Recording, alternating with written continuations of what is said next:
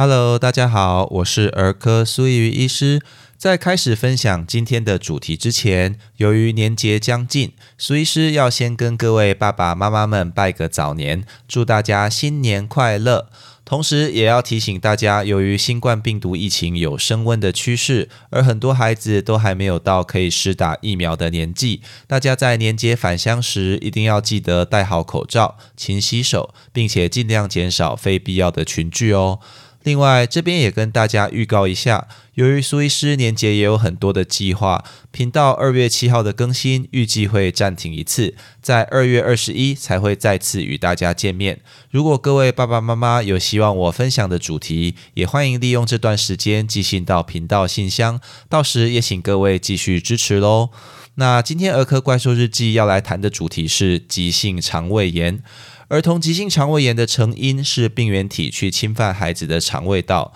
从而引起腹泻、呕吐、发烧以及腹痛等症状。那这些造成急性肠胃炎的病原，包括有细菌、病毒，甚至是寄生虫等等。那根据病原种类的不同，临床症状以及治疗方式也会有很大的差异。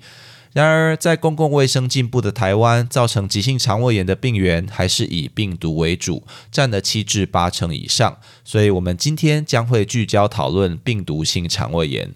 首先，想要跟爸爸妈妈们澄清的是。病毒感染本来就可以有许多症状同时发生，例如俗称感冒的上呼吸道感染，也可能会有腹泻、腹痛等症状，所以才会创造出比如说像肠胃型感冒这类定义不是很清晰的名称，造成困扰。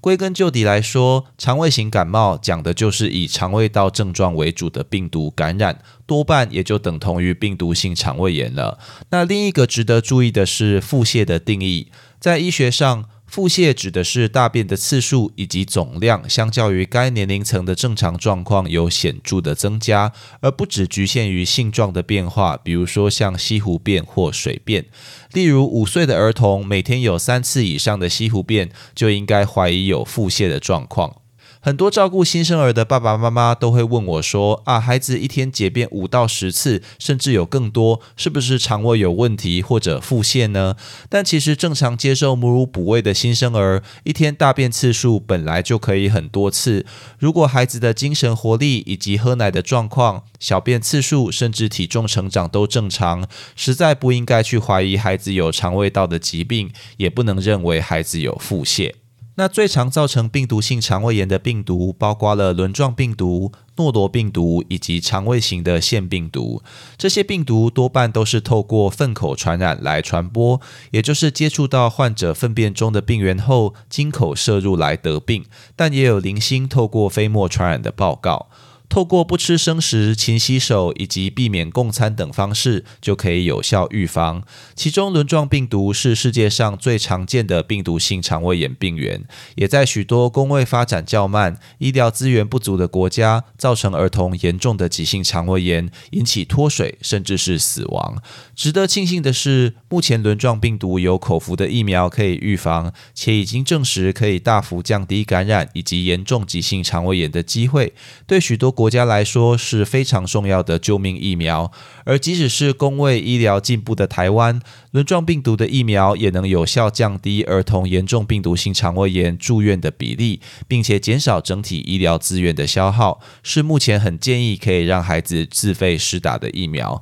好，当孩子发生腹泻、呕吐、发烧以及腹痛等急性病毒性肠胃炎的症状来就医时，医师常常就需要排除危险的疾病，也必须评估是否要进。一步处理相关的并发症。通常，如果有高烧、活力差、抽筋、血丝黏液便、胆汁样，也就是深绿色的呕吐物，持续不间断，而且特定位置的腹痛这些症状的话，比较不像单纯的病毒性肠胃炎，会需要进一步检查是否有其他严重的疾病，比如说盲肠炎或我们之前讲过的肠套叠、各种原因的肠胃道阻塞以及败血症等等。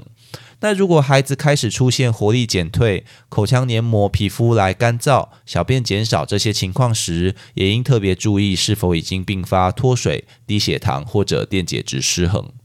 跟大多数的病毒感染疾病一样，我们其实没有太好的手段去治疗急性病毒性肠胃炎。大部分的患者在经过症状治疗以及支持性疗法后，都会在十到十四天内逐渐痊愈。那如果已经并发脱水，低血糖或者电解质失衡的状况，那孩子也会住院接受进一步的检查与治疗。因此，苏医师主要在这边想要跟大家分享一些孩子罹患急性病毒性肠胃炎时，照顾者常见的迷思。那第一个要谈的是，肠胃炎时是不是要禁食不吃东西，或者泡半奶？好，那首先，肠胃炎时禁食不吃东西，让肠胃休息这种做法，已经是被淘汰的古老观念。近二十年来的研究结果都告诉我们，在肠胃炎或者腹泻的时候，完全不吃东西，不止无法减轻症状，还可能会发生脱水、低血糖或者电解质失衡。更进一步的说，如果肠道长时间，比如说数天没有消化食物，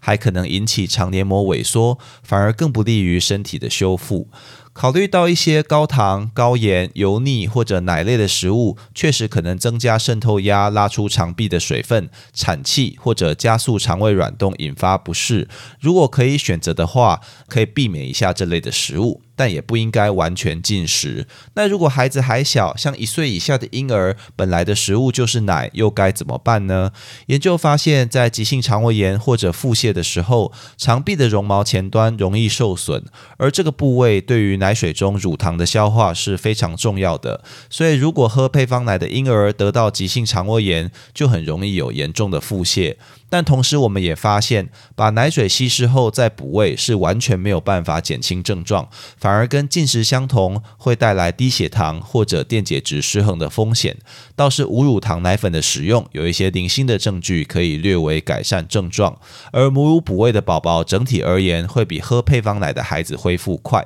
所以，综上所述，当孩子发生急性肠胃炎时，请不要让孩子进食或者泡半奶来补喂，应该要鼓励孩子。多经口补充水分，并在症状缓解时尽早恢复正常进食，才能加速身体的修复。食物的选择上，可以避免高糖、高盐、油腻或者奶类的食物。而比较小的孩子，若是母乳补喂，就建议继续喝母乳。那如果是喝配方奶的孩子，症状严重，也可以跟医师讨论是否暂时使用无乳糖奶粉进行补喂哦。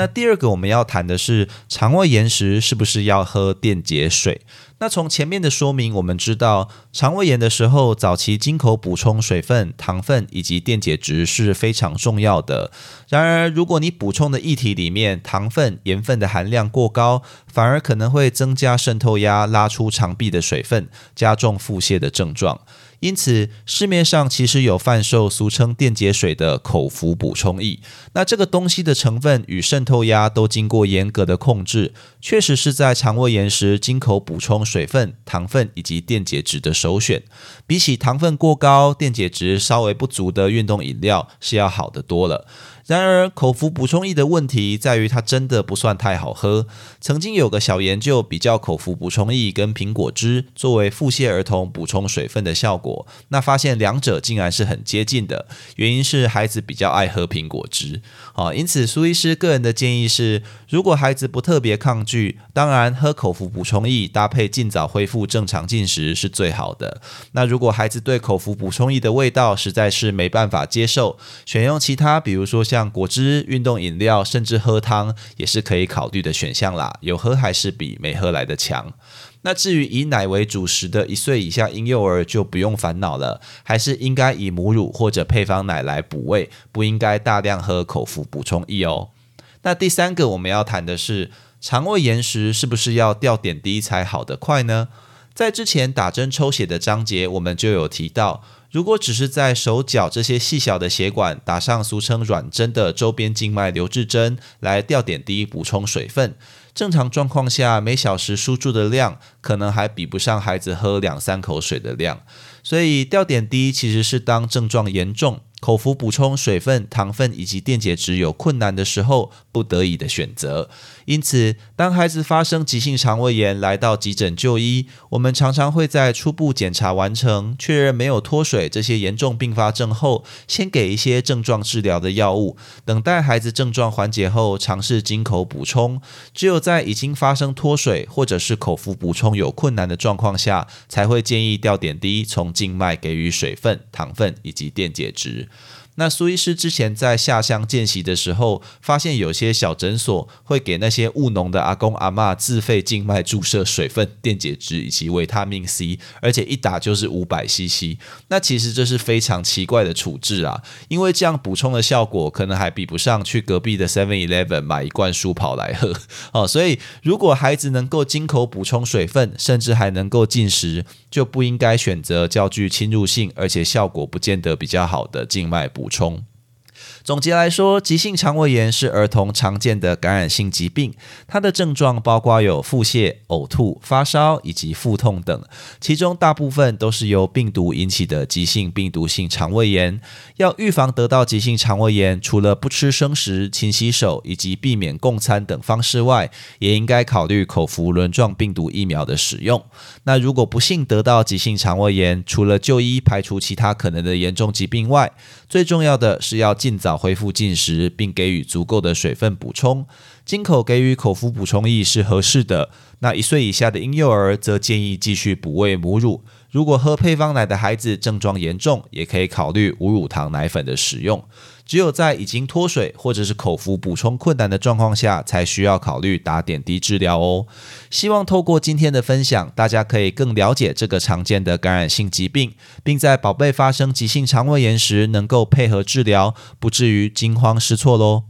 以上就是今天的全部内容。如果你喜欢本频道，欢迎按下关注、订阅，并且分享给你周遭的亲朋好友，这样就能收到本频道的最新通知，也让苏医师有动力提供大家更优质的内容喽。也欢迎各位听众到 Apple Podcast 留下你对频道的看法，或寄 email 到频道信箱，提供您宝贵的意见哦。我是苏怡医师，我们下次见。